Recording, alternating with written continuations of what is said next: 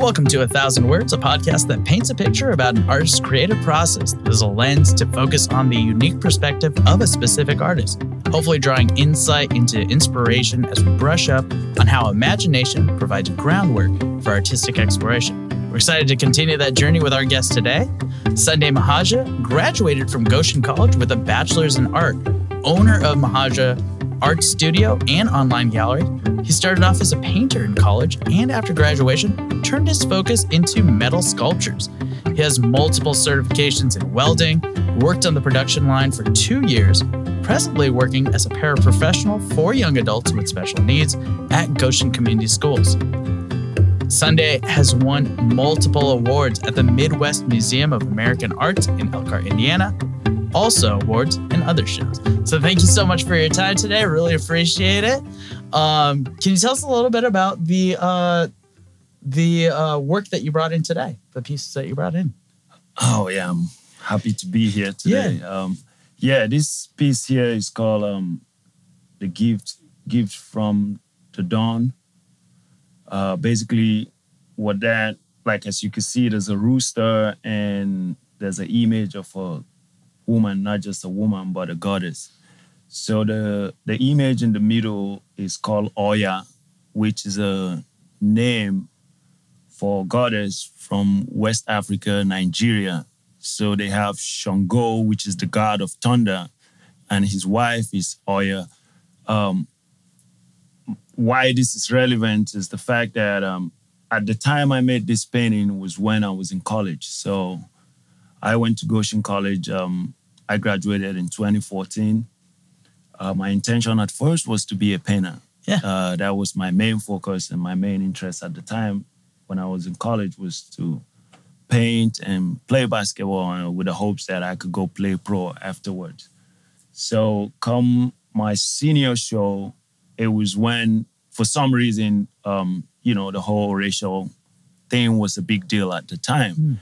And, you know, when you're from a different country here, there are questions you say the most asked questions that they will ask you because the way life is here and somewhere else is obviously different culture and um, whatever your cultural shock will be, the way yeah. you describe it. So I hear from a lot of people when they talk about how women are portraying African culture. Growing up in Africa, I don't see it like that. Yeah. So I wanted for this piece, I wanted to emphasize on the role of women based on the perception that people have here. So I chose Oya because in Africa, when they address God, it's always a male and a female. Oh. So it was never like the way, you know, like if you're a Christian, most people have the assumption that God is definitely a man based on how he's been described for the most part. And with all the, you know, all the chaos that goes around in that time period. But in West Africa, especially for the Yoruba tribes in Nigeria, and most of the West African tribe in Nigeria will always address God either with the male identity or the female identity. Now, what is interesting is Shango, the god of thunder, stands for strength. Yeah. So when men will pray, if they want to go conquer a place, mm-hmm. a town, whatever, they pray to the god of thunder, the male, the masculine god. When this same group of people who pray to the masculine god are looking for fertility with kids or their crops in their farm, they're looking for, you know, anything that has to do with the fruitfulness of their crops or anything like that. Yeah to pray to the feminine God. So, in other words, the feminine God is like the soft and yeah, the nourisher. Uh-huh. So, for me, I had given a talk um, about the God of Thunder, which is also recognized here in the States as a religion, Shango. Uh, they have them around North Carolina and maybe somewhere in um, Atlanta, Georgia as well. And um, it's all traced to Jamaica coming from West Africa, Nigeria. So I decided to tell that story with this painting to say, because I had people ask me like, "Oh yeah, in Africa you beat your women. Women are like this. Women are only supposed to be housewives." And I was like, "No, Yeah. we've have over time in history there's been army led by women, all women. They've Oh, had wow. them. Their Armageddons were all women all over. So at the time I was struggling for a way to tell this story of all these unknown women to the people that I've met here in a way that I could put it in one painting Yeah. and then try to explain if anyone asks why this woman, why is this one different? What is the significance of this image in this painting? And then why is the rooster? Yes. So, and the path of the woman, she's the dawn that brings gift. So she's holding the big calabash, which you could call it a pot or basket or something. She's bringing the gift of life to the world. Um, like over here, you hear people say Mother Nature. If you hear the word Mother Nature, you completely give it a feminine identity. Yeah. So this will be like a full description of a Mother Nature in my own way. And you see with all the colors on the side representing the glow and the brightness of the dawn um, of daylight. And growing up, when we traveled to the village, the cock will crow in the morning. Yeah. That's to tell you it's 4 a.m. It's time to get off Yeah. the bed and go. So, so when I use the word the gift of the dawn, the the rooster represent daylight. Daylight can represent happiness for you know how they say dark and light. You know, so that's that's all the component that I try to put together in this painting. And if you see like it's like a splash, yeah, I it's one that I did in a long time that when it was finished, you know, like most painters will struggle with the fact that they don't know when a painting is finished. Yeah. But this particular one, when it was finished, I could look at it and say, I think it's finished. you know, so I had that satisfaction, maybe in one word. That's um how I would put that. I don't know if that makes a lot of sense to you or not, but No, that makes perfect sense. That makes perfect sense. The thing that really grabs me about this uh, this painting and the story behind the painting is that what you're talking about is you know that at the time there was uh, a lot of racial injustice. There's a lot of misconceptions of how women are treated um, in Africa, especially in West uh, West, West Africa. Africa, yeah. Yeah. So, what role do you think an artist plays in society?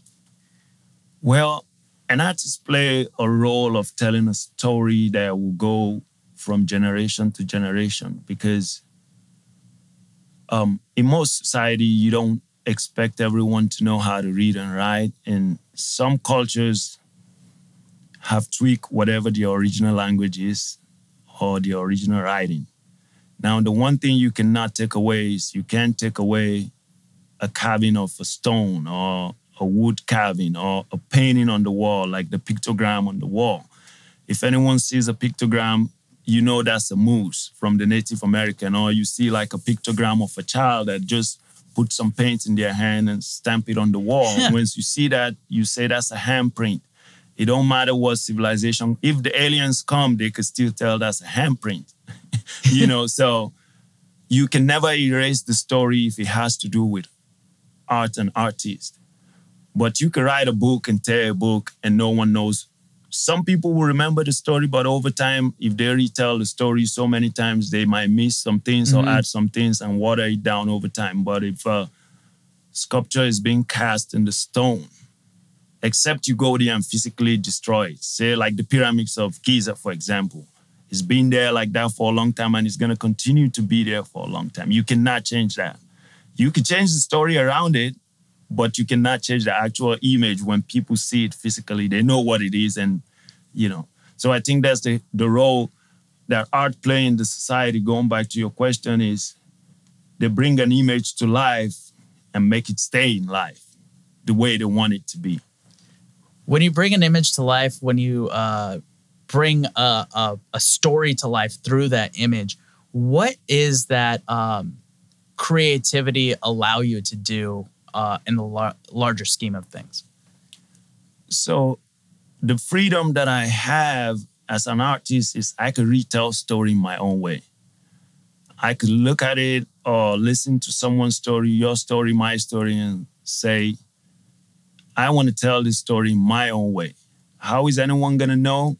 From the image that they see, from the representation that I put in canvas or metal and say, this is how I want to I want to tell it. So over the years, one of the things that I've done when I started working with metal is I take a photograph, I take an image that was photographed either by some artist long time ago. I think one common one that I'll tell you is by um, Joseph um, Rosenthal, the famous photograph of the U.S. Marine on Mount Hiroshima. So I did my own version of that with the metal. So I took I took that from a photograph. So this is a story that's been told by someone famous many years ago. The story that still live with us in the society now, and I told it my own way. I use metal to represent those people, and the one thing that I tweak is in that photo.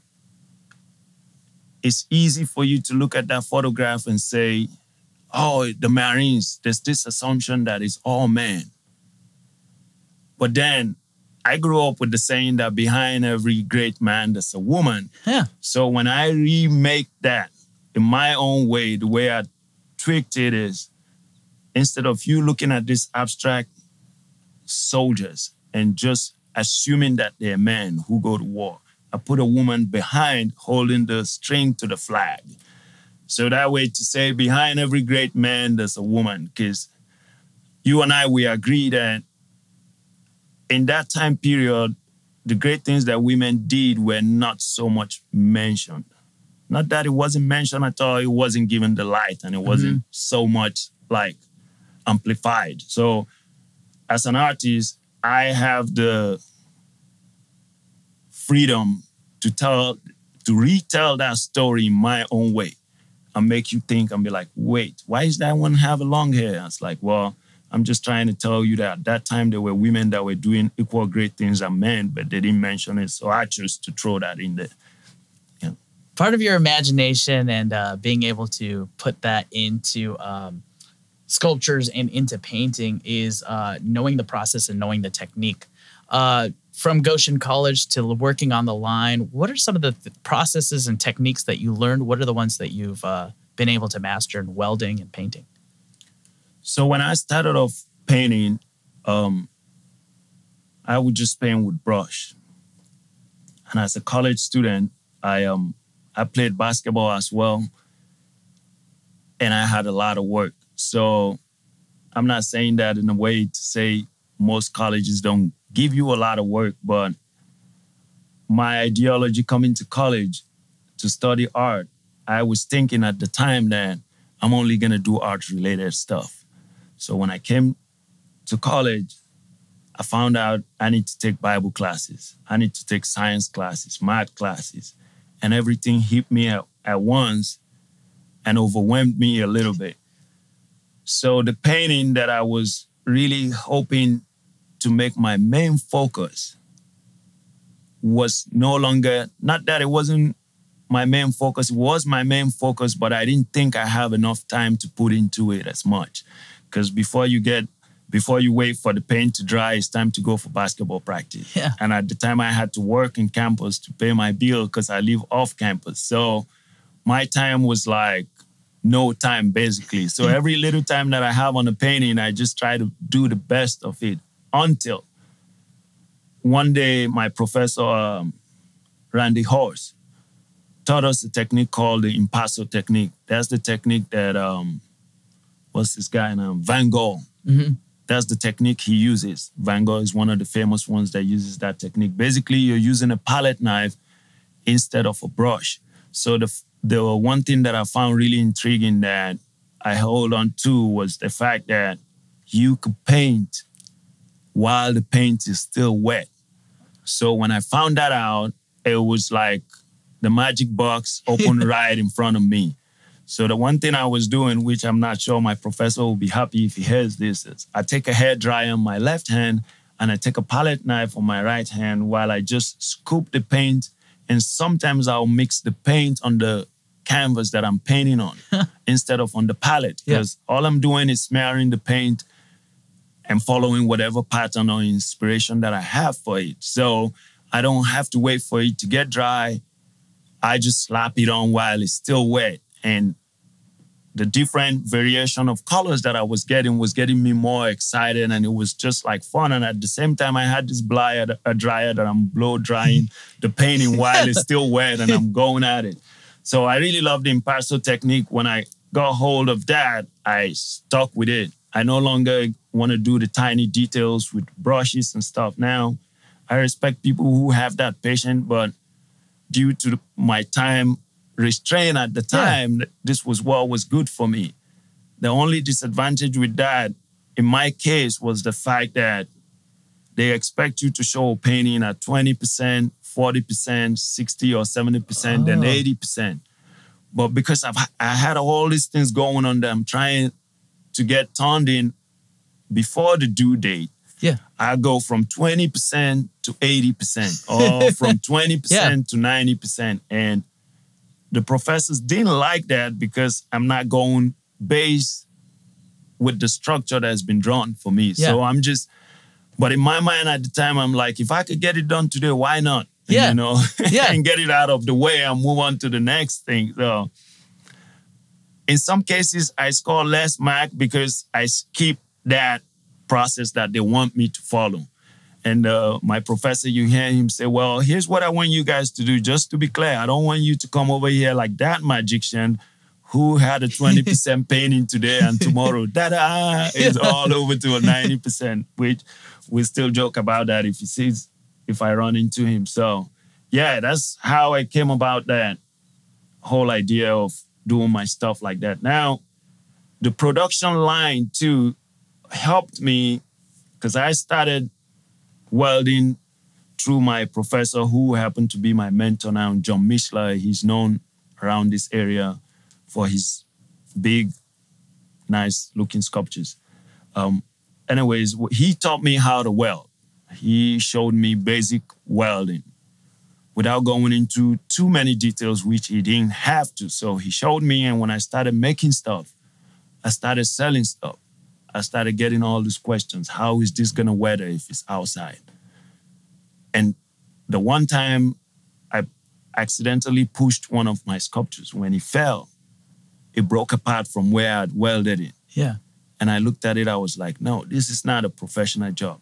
So right after college that I decided I wanted to go into sculpting more, I went and took a welding class at Ivy Tech and also the Career Center with Vincennes Vincennes University through a factory down in Goshen. Ended up getting a certification. Over there, we learn about all the bits and pieces of everything, like the gas, whatever reaction you're getting, and all that stuff. And after getting the certification, they threw us to work online as a production. So it helped my work because I can now work industrial style. Yeah. And I can also bring my industrial skills into my art to perfect my art. So now I could tell you, oh yeah, this is um mild steel or this is stainless steel. It could be outside. You don't have to worry about X, Y, Z or how it's gonna, you know, weather. So that's how moving from painting into a metal sculptor and also a professional welder has helped my craft. Today. How how is it so important? How is it helpful to not only have the tools but know the materials? How is it helpful? Yeah. Um, it is really helpful because you are exchanging product with money. As an artist, you want everything that exchange hand and interaction with people to live with them long. If you pay $10 for a shirt, depending on what your pocket capacity is, if that shirt starts to run by tomorrow, you might not care because you only pay $10. But for someone who have saved $10, which is slightly different with you buying something that is handmade. If it's handmade, you didn't just buy art, but you also bought that person's last name, depending on what name they put on their work. And you also bought a story that you're gonna also be able to tell at some point if you're being asked. So just like anything you're buying, you want to give the best of the product. You want both sides to be happy. So whatever work you're doing and you're selling, you want to give your best because it's gonna speak for you. It's gonna tell who you are. Say, for example, you buy a shirt and you're like, oh yeah, it's from Walmart. You know, the price might not matter, but the fact that it's this name brand makes it either exciting. You know, it's like, oh, where did you buy this thing? This is from Mahaja Art. Ah, yeah. Depending on how big the name is, adds value to it. so that is really, really important. You know, I'm I'm not just selling you this, but he's selling you the art he made with a story behind it, or it's a handmade product. And of course, if you buy from me, you're also supporting the local art, you know, and the local business. Yeah. You, uh, when you were at Goshen College, you were also playing basketball. What are some of the traits you learned in basketball uh, that made you more of a disciplined artist? Um, I think one of the traits that I learned from basketball that also helped my art was so here's one thing that's common with any team sport. You always have ups and downs, which this can play to anything in life.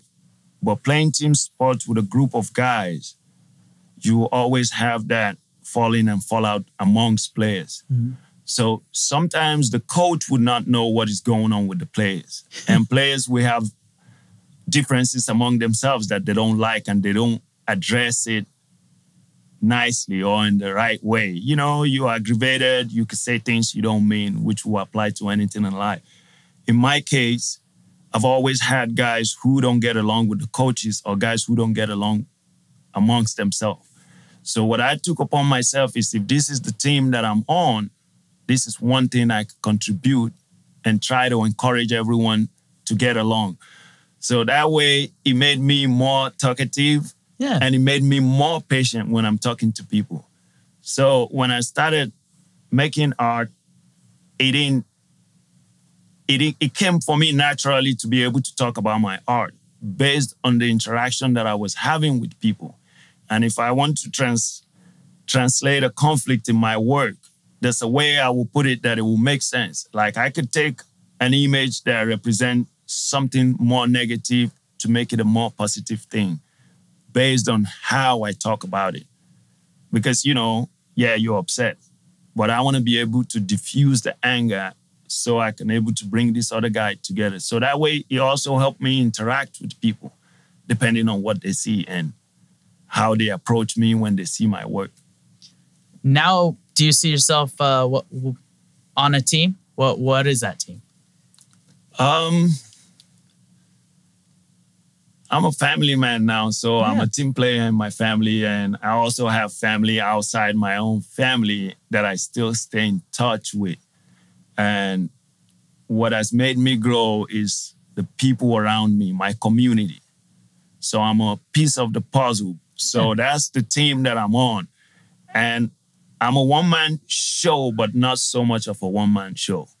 Because if I need help to load my big sculptures, for example, I'll call, hey, Zenton, one of my buddies, or hey, Victor, come, come around.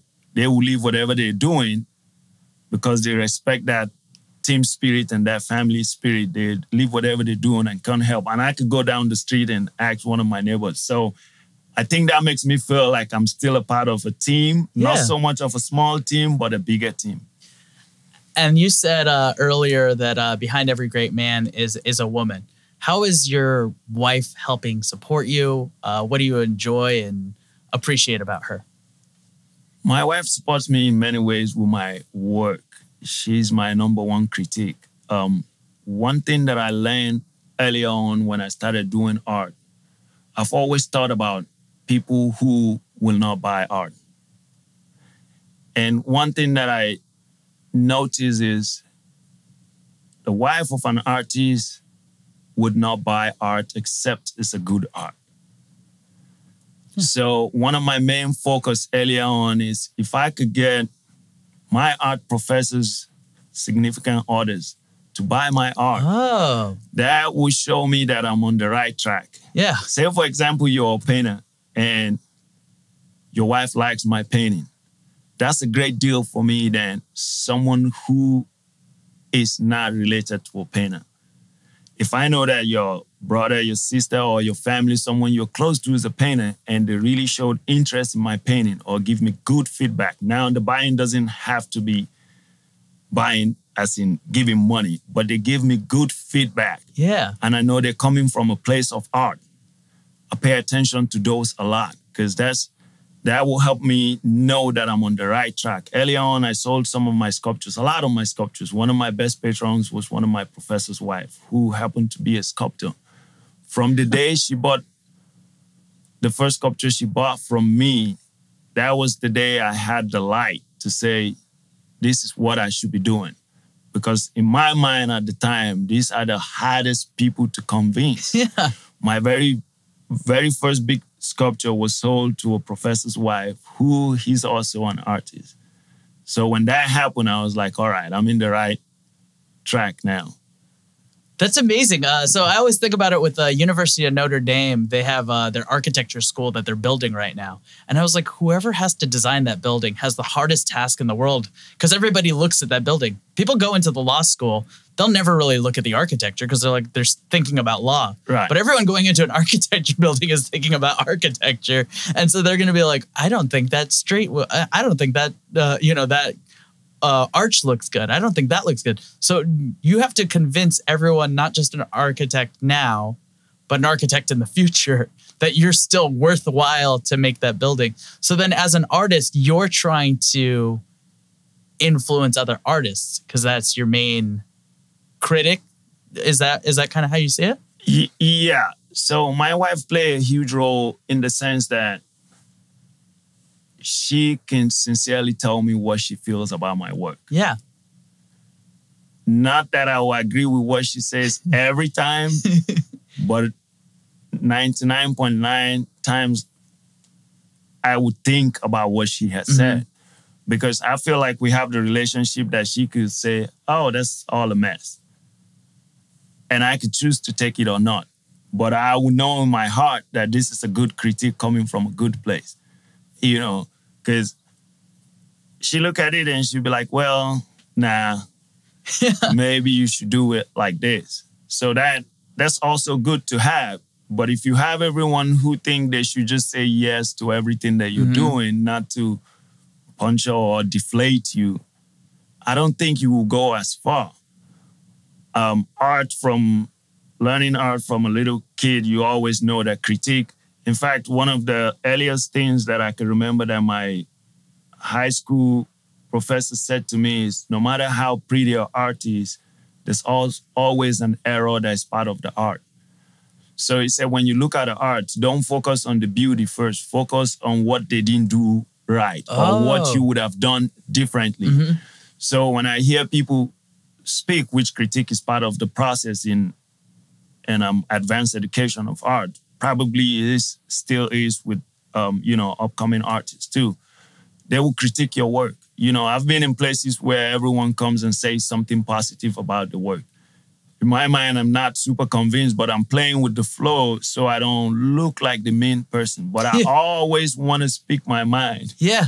And then not too long, someone said, I know you will be sincere. What do you really think about yeah. this? So critique is always part of the process closer people to you that could critique you, the better for for the artist. Yeah. How hard is it? I mean, when you are uh, creating something, you're putting out a piece of yourself. You're putting yourself on the edge. You're vulnerable. How difficult it is, is it sometimes to take criticism? It's hard, but for me, it's not super hard because um, I grew up. I grew up in a culture where at least I wouldn't just say it's a culture, but amongst my very close friends, we have a culture of people saying negative things when they meant positive. Ah. Say, for example, this is common with my friends when I put on a shirt or pants that look nice. Oh, these pants look nice, but you look like a cute lizard. You know, they always would not want to just say it's nice all the way so you don't feel like two heads swollen. Yeah. They'll always put something negative. So a lot of the times, you know they meant good. So you have to take the negative stuff with a good approach with a pinch of salt. So a lot of the times when people that you don't know say negative things to you, it wouldn't impact you as much because you're used to it. Yeah. So when it became time for critique, I'm always like, yeah, that's their opinion. They're gonna say what they think. The thing is, am I satisfied with what I'm putting out or Oh, not? yeah. You know, so that helped me. But I've also seen artists that the minute you critique their work, they cannot cap- capitalize on the critics and do it better or change it or take it like that. They they read too much into it and be like, oh yeah, oh yeah, he's never gonna be pleased with whatever I'm doing, you know. And you know, you have to be motivated to be able to do good art. So if you're not motivated, then you can't produce good art, in my own opinion. And then what keeps you motivated? Everyday life. I've always described myself as a storyteller. So I'm either seeking for more story or I'm telling my story in my work. So as long as I'm meeting people, I'm meeting new friends like you, there are stuff you share to me that would trigger something that I've heard before or something that it will give me an idea. So everyone that I speak with tells me something that I could put into my work. Oh, yeah. Like this sculpture, for example, um, Oh, could of- you describe the sculpture first, too? yeah, one of my co co-worker, um, Roxanne, wanted to buy her niece uh, a gift, and she said to me, "I want you to make my niece a sculpture." And I was like, "Okay, what would you like? I could make anything." And I say that to put myself out there so I could hold myself accountable if I cannot. so I said I could make anything. I was like, what does she like? And she said, oh, she skis. I, have you met a ski person before? I said, no, I've thought about it, but I've never made one because, you know, she said, okay, let's make a ski person. I was like, okay. I said, are you sure you can make a ski person? I said, you just leave it to me. I went after a week. I came out with a photograph of that. I looked up different poses of skiers and I came up with that with the hair and stuff. And she was really pleased. So just talking to her gave me an idea Yeah. that became a commission and we made someone happy. That's amazing. Nice. So, yeah, so you're taking in as much as you're pre- uh, putting out. Yes. Yeah. What, what has been some of your other inspirations? So early on, I started making birds. And the reason why I started making birds was the fact that I was sitting and I was thinking about every time you go on the news, they're talking about immigration. Immigration, migrants, and refugee. People are constantly moving around. And looking back to even as going as far back as going back to the Bible, Jesus is an immigrant. You know, so I was like, this whole immigration migration thing is not going away. Hmm. And the one thing that was coming into mind at the time was, what are the most free things? Hmm, yeah. And I started thinking about animals and I was thinking of birds. I was like, they roam the sky freely. At least that's what I think. I don't know if they have some kind of traffic control up there, but I felt like the migratory birds migrate without any borders. So I was like, how do I tell story of migration as an immigrant myself Yeah. through my art? So I started making birds because the story I'm trying to tell is the earth is big enough for everyone to be free. You mm-hmm. know, we could take away the borders and be more happier. Yeah.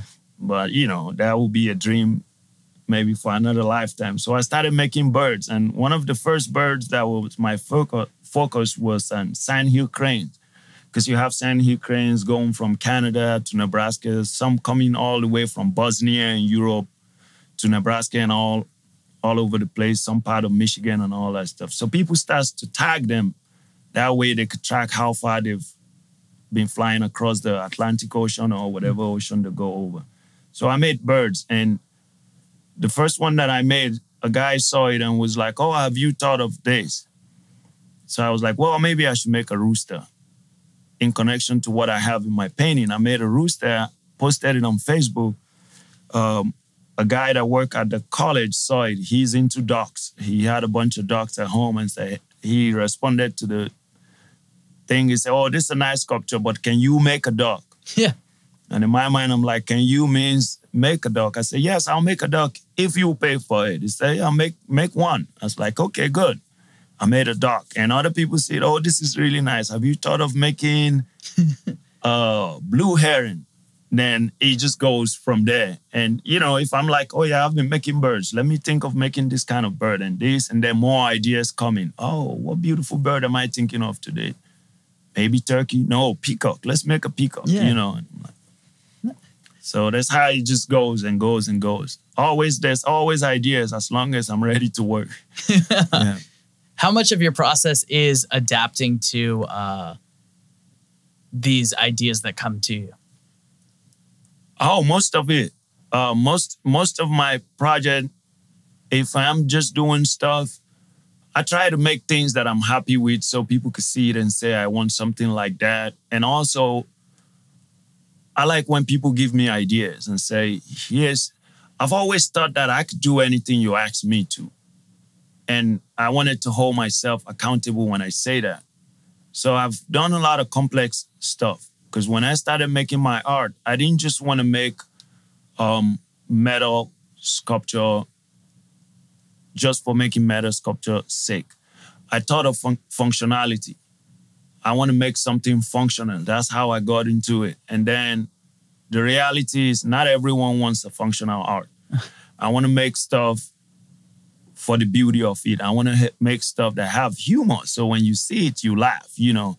So I was mostly focused on what reaction I would get from people. Yeah. Will I get the wow or will I get the giggles or would I get like, how did he come about that? What is this guy thinking? Mm-hmm. You know, so I always like to listen to what people say about my work. I think that's the big thing for me. So I was mostly focused on the reaction that I would get from people looking at my work. And and then of course the the bills that yeah. that I'll pay after that. Yeah. When you uh, saw other classmates at Goshen College, or when you see other artists at um, you know these art fairs, what do you think limits opportunity for a lot of up and coming artists? Um, that's a really big one. One of the things that I would say limit opportunity for a lot of up and coming artists is one they need to hear from someone. They need that courage. So what I try to do is like when I visit the college to see my mentor, I try to talk to the art student. Because representation is everything when when you have someone that either look like you or is doing similar thing that you're doing that could give you words of encouragement. It will blow you out of the water. So i know how strong that is. So i try to make sure when I see people that when they talk about their work, I could tell if they're proud or not. So when I, oh, hi, what is your process? Or, oh, what is this here? When they tell me if my intuition said, you got to push this person, I'll say to them, hey, look, you're on the right track. Try to do this and do that. For them to hear it from another artist gives them a boost. Oh, he thinks that. Because some of them look at you and be like, oh, he's a better sculptor. I'm like, no, you are doing something different. Keep it up. Yeah. you know, so I always try to make sure I speak how I feel about people's work. Mm-hmm. Um, regardless if you there's there's some professional artists that their line is different. I can only say, oh yeah, I like it. Have you thought of this? I'm not gonna be, but if I see people who say, what do you think about my work? Yeah. I want to be sincere and I want to tell them if I'm saying something that I feel like would deflate them, I'll tell them this this should be something that should motivate you. Yeah. Not something that should give you a drawback. When you're th- talking about representation, what are some artists that you think you could look at as kind of mentors and be like, this represents me, uh, that this helps me um, progress? Um, there's yeah uh there's there's the one the one number one artist that I will always look up to as a mentor is John Mishler. because he lived in Goshen, Indiana, but his work has gone all over. And if I want to look past him and look to other cities, I will look at um, what's his name now, Richard Hunt in Chicago. He, if you go around the what's that place where the train stop, uh, Millennium Center, he Yeah. used to have a big sculpture there. One, when I realized he was a person of color, that I was like, oh yeah, there's someone who's doing stuff like this. That was like representation for me. John is my professor that I see, and he encourages me and tells me, you know, and I see that, oh, someone is actually doing this thing. Yeah. Because when you tell a lot of people that, oh, yeah, I'm going to college for art, one of the questions they ask you is, what are you going to do with art? Hmm. Because there's that notion that you can't really earn a living off of art. So when I was in college, this was something that I held on to because people were always like, what are you going to do with art? Mm-hmm. But in my mind, I'm like, is someone who's gonna be a nurse just go build a hospital? No, they're gonna go work in a hospital. But where's the studio for an artist? I could create one, but how am I gonna do it? I have to figure out other ways to make money to make my own thing. So it was always something that I held on to to be like, okay, oh, they're gonna ask me now, what am I gonna do? But over time, I was like, if I do enough work and my name is out there enough, no one's gonna be asking or won't be seeing it. Because mind you, every representation of anything that you see came from art. Like the guitar, for example, it was never something you would look and say, this is a piece of art. It's just a piece of instrument right now. Yeah. But if you look deeper, this is art itself. you know, like um, I'll take like all the historic people. They photograph them. That's art. That's how you remember these things. You know, they do cast them in stone and, and all these things. So they stay there. We remember them generations to come, you know. How is why is art so fundamental in human nature? Hmm. I think the reason art is fundamental is it's there, you could see it. If you don't recognize it, someone will tell you what it is. So there's it's nothing that you could say it's not visible. If the blind cannot see it, someone would tell them what everyone is booing or hooing about. so the one word I would use is is art is recognizable. You know, a painting is recognizable. A sculpture is recognizable. Any form of art is recognizable. Music is recognizable. The sound of the drum is recognizable. So I think that will be the big word for me. I say art is recognizable. When you're um you, you said in high school you got this advice that uh not to look at the beauty of something but look at the imperfections where you could fix it. Is it hard for you to look back on your work and appreciate it? Um, it's not really hard for me. So, one of the problems I was having, which most people who do art will have, is when you make an art that you're really satisfied with, it's hard for you to let it go. Mm, yeah. So, one thing that I've done over the years, and I don't know how much I still focus on that, is when I'm building an art that I see that I'm super satisfied about, I always want to make sure I sell those particular art to people that I know. Oh, okay. So that's that's how I could get over the fact that I'm selling this piece of art. Any art, if except there's something that I made and my wife said, don't sell that. Or maybe my kids see it and they like, don't sell that. Then I will leave it for the house. But every art that I'm making, I'm making with the intention of selling. If I love it too much and feel too connected to it, I will hope that I sell it to someone that I know, which is that it has happened, you know, it has worked so far and it's been working for me so far. So I feel more excited if piece that I don't want to do away with is someone that I know that is buying it. Yeah. That's I'm more at peace that way than to say I sold a random piece to a random person in Chicago. But then sometimes those random people don't just go away as random people. They buy the art, they spend 5, 10, 15 minutes getting to know you, talking to you. Mhm. A lot of the times we end up becoming friends. Yeah. say, oh, we saw you at this show. let's know when your next show is. They will show up and it's like, oh, remember we bought that butterfly tree from you. So you're now connected with them. So Yeah. art is connecting me with people. As much as I want to sell to people that I know, some people who will buy things that I really like, I don't want to do away with. I end up knowing them. so when you're uh, painting or when you're sculpting, it's a very um, solitary and isolating feeling. How does the being able to sell the art expand your community?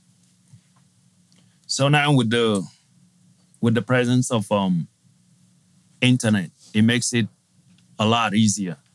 So in the past, we'll make stuff, you just make the things and focus on what you're making Mhm. without showing it until it's done. Mhm. So now with um Instagram, TikTok, and Facebook, you have the story. So once you put stuff together, you see what you're doing Yeah. you try to be the magician on the internet to show the process of how you're doing it. And so, how that is good is the fact that when you show something today, you feel obligated to show an improvement of the version of hmm. what you've shown today. Yeah. So that also is also serving as a way of keeping you in check. So if you've showed them how you started, you don't want to show them after a week that you're still in that one process. Yeah. If you want to photograph it again, you want to do some things to it. So that keeps you going. Mhm. At least for me, it does. And I when I scroll through people's pages and I see like how they started stuff, sometimes it's a time slap. Oh, you want to see it and see the whole thing. But if they get somewhere and say, wait for part two, you can easily just skip that and say, maybe they don't have it. But in most cases, you will see that it shows you how they start and how they finish. Oh, okay. So there's always some kind of accountability when you start to put your stuff online. You want to keep that sequence going. So that helps to keep all the pieces together and keep you in check in whatever you're building. Yeah.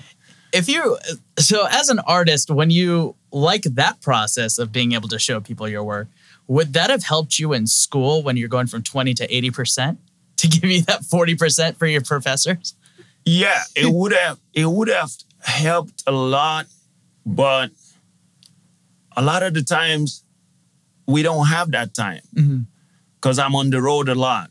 Um, if I'm supposed to, some days the match is Kentucky. We have to drive eight hours. We Oh, have to yeah. leave a day before. Mhm. So you don't want to be the guy that is always emailing your professor to say, "Oh, I need more time for this work." yeah and obviously in art school you have to be at the critique process Mhm. it's part of the process to be at the critique so if you're not going to be there and you're still going to come back no one's going to wait for you the train has to move so Yeah.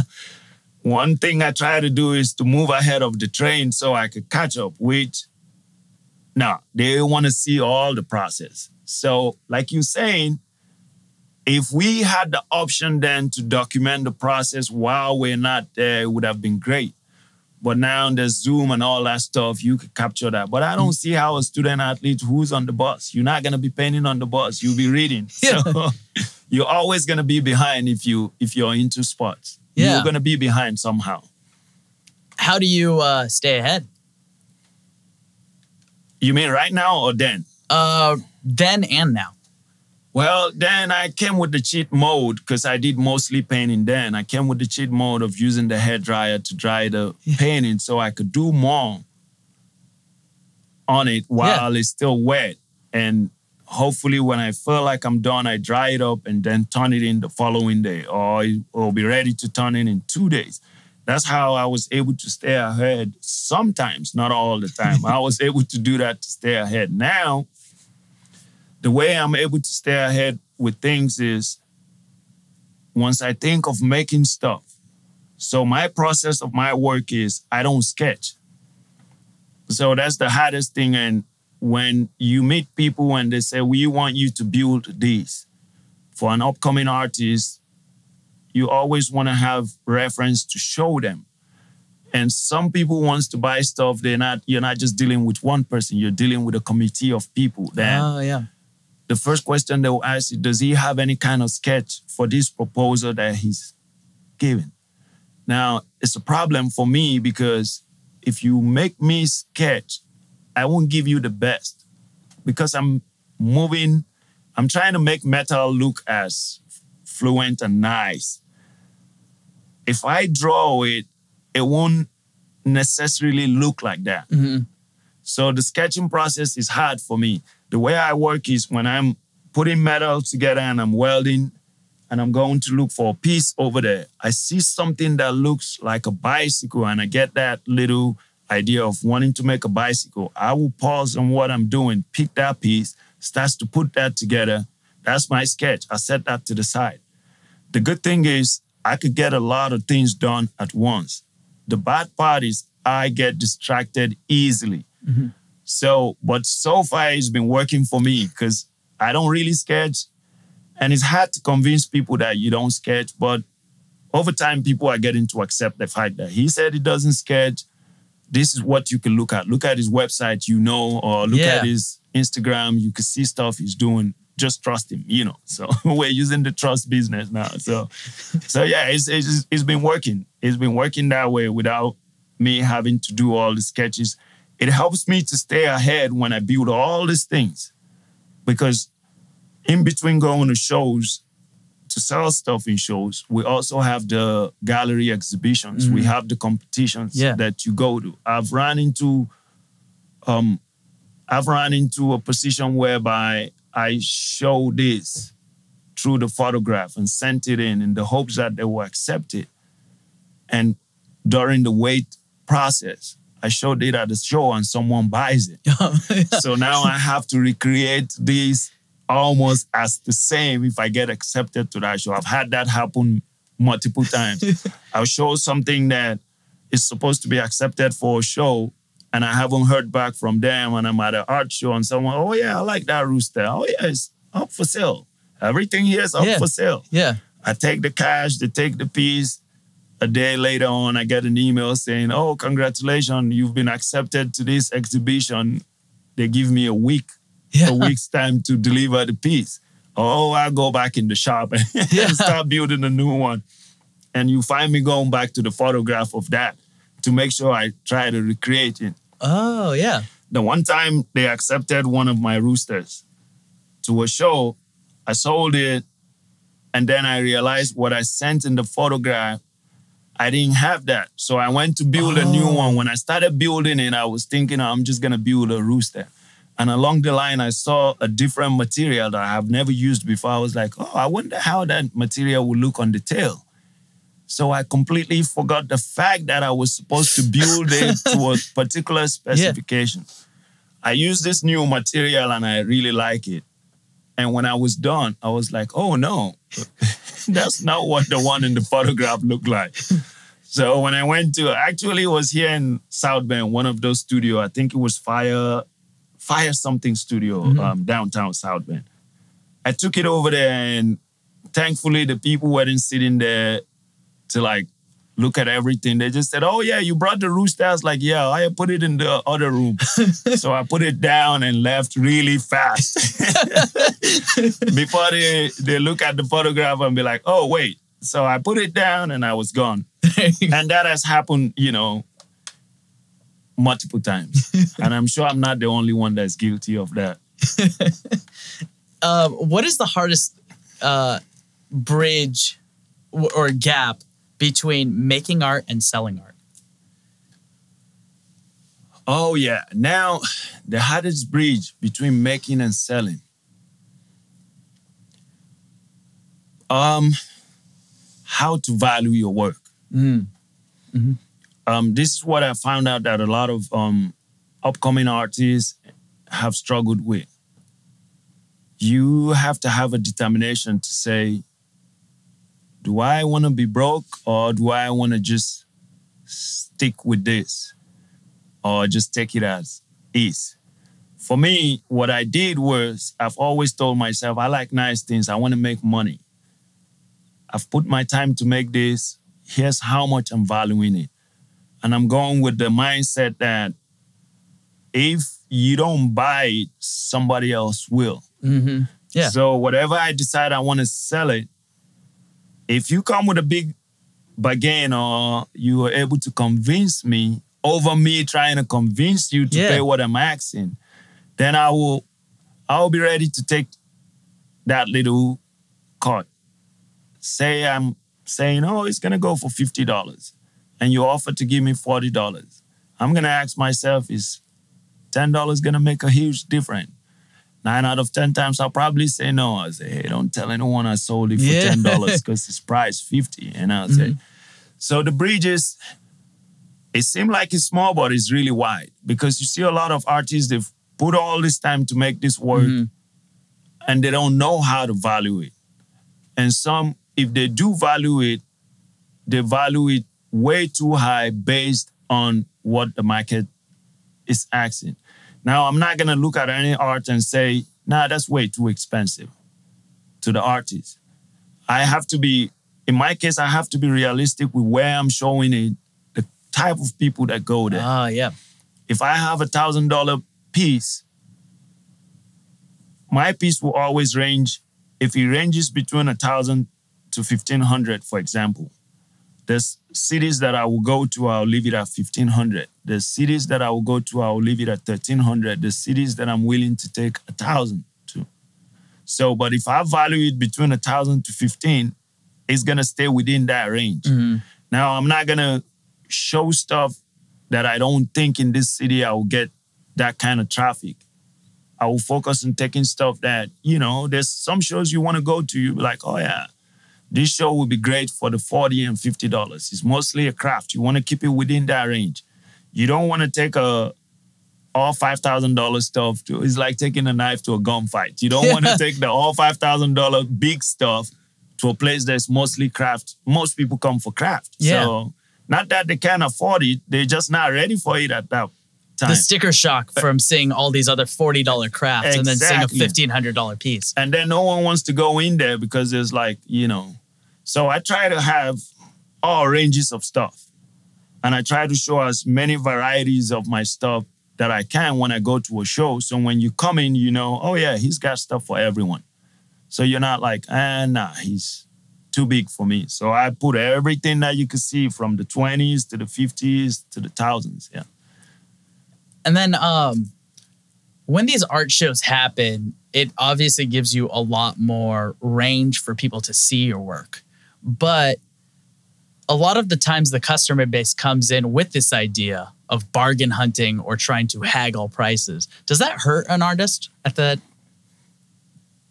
Yes, it does, depending on what stage you are in the business. Uh, like for me, for example, when I first started going to shows, I was always focused on the sales that I'll make on each shows. That's how I rate how successful my day is.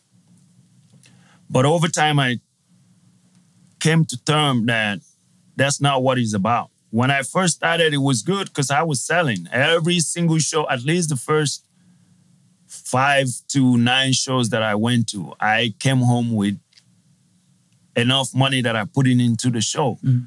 But then I started going to shows that I wasn't selling.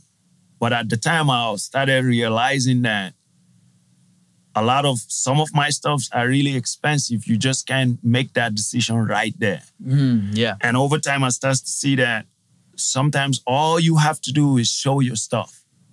You show it today, they cannot make that decision today. They call you in a week's time. They call you in a month's time. They call you in six months' time and ask for that stuff they saw last summer. So for me, that's how it works for me. So a lot of the shows that I go to, I go with like a not like a nonchalant attitude, but I go knowing fully that probably they won't dip their hands in their pocket to buy anything here today. Yeah. But I'm hopeful. hmm So, and it, it has worked for me like that. Cause, you know, you go to a lot of shows that when it's time to tear down, you see a lot of artists, they're not happy because they didn't make any sale. Now, depending on what they're selling, if you have stuff from 10 to $60, oh yeah, you will be sad because that's not a lot of money for some, for most people who Mhm. go to art shows. But if you have all the, you know, big box stuff, then you know you're just out here trying to put your name out Yeah. Okay. it has always worked for me. Uh, I'll say nine out of the 10 shows that I any show that I'll go to, I always make a sale or I make a connection. So a lot of the times you're just there for the connection. While you're showing your stuff, interacting with people, you get ideas. Some would not buy, but they will sell you ideas that will lead to the next big sale mm-hmm. or introduce you to people or tell you places you should be. So it's always a good mix when you go out to shows. And then I'll end on uh, what do you think the community could do to support artists, especially up and coming artists? One of the things the communities can do to support artists, which um, a lot of the communities are, around here are doing it now, is to be focusing on local artists. Um, they tend to, they have been doing that more than what it was um, five years ago. Like right now, we have um, Epic Trail coming down to Elkhart County. So they reach out to all the sculptors through colleges and just around town, word of mouth as well. Because, you know, artists, they know themselves. We yeah. know ourselves. Yeah. And they're going to have almost 20 some sculptures all around Elkhart County, Middlebury, Goshen, Nappanee, and all those places. Uh, the city of Nappanee has been doing that too. Uh, I've been a part of that for almost three and a half years now. Um, Warsaw is also doing that. They're reaching out to artists to bring stuff in. Uh, right before the pandemic, they reached out to uh, I think John Stewart, or that's his name. He made all this big life-size stuff all over the place. You know, a lot of the local artists weren't quite happy about that, but now they've like, yeah, we're focusing on the local artists. Um, South Bend Museum, they had their 76th, uh, 75th anniversary exhibition. It's open right now. Yeah, it's gonna be open till the end of May. They reached out to the local artists. Not only that, they made it free for the local artists to to sign on. So that's what the community have been doing, and hopefully more companies will get involved and more businesses will get involved. And it will be the big voila. yeah. Absolutely. Well, thank you so much for your time. Uh, thank you for listening to A Thousand Words. I'd like to thank our guest, Sunday Mahaja, for his, their, his time, effort, and insight. This episode was recorded at Wolf Den Studios in South Bend. Our audio engineer is Dustin Tversky. We hope you enjoyed this journey of inspiration, imagination, and exploration. I'm Ronnie Doss, reminding you to have fun, be creative, and enjoy a wonderful day.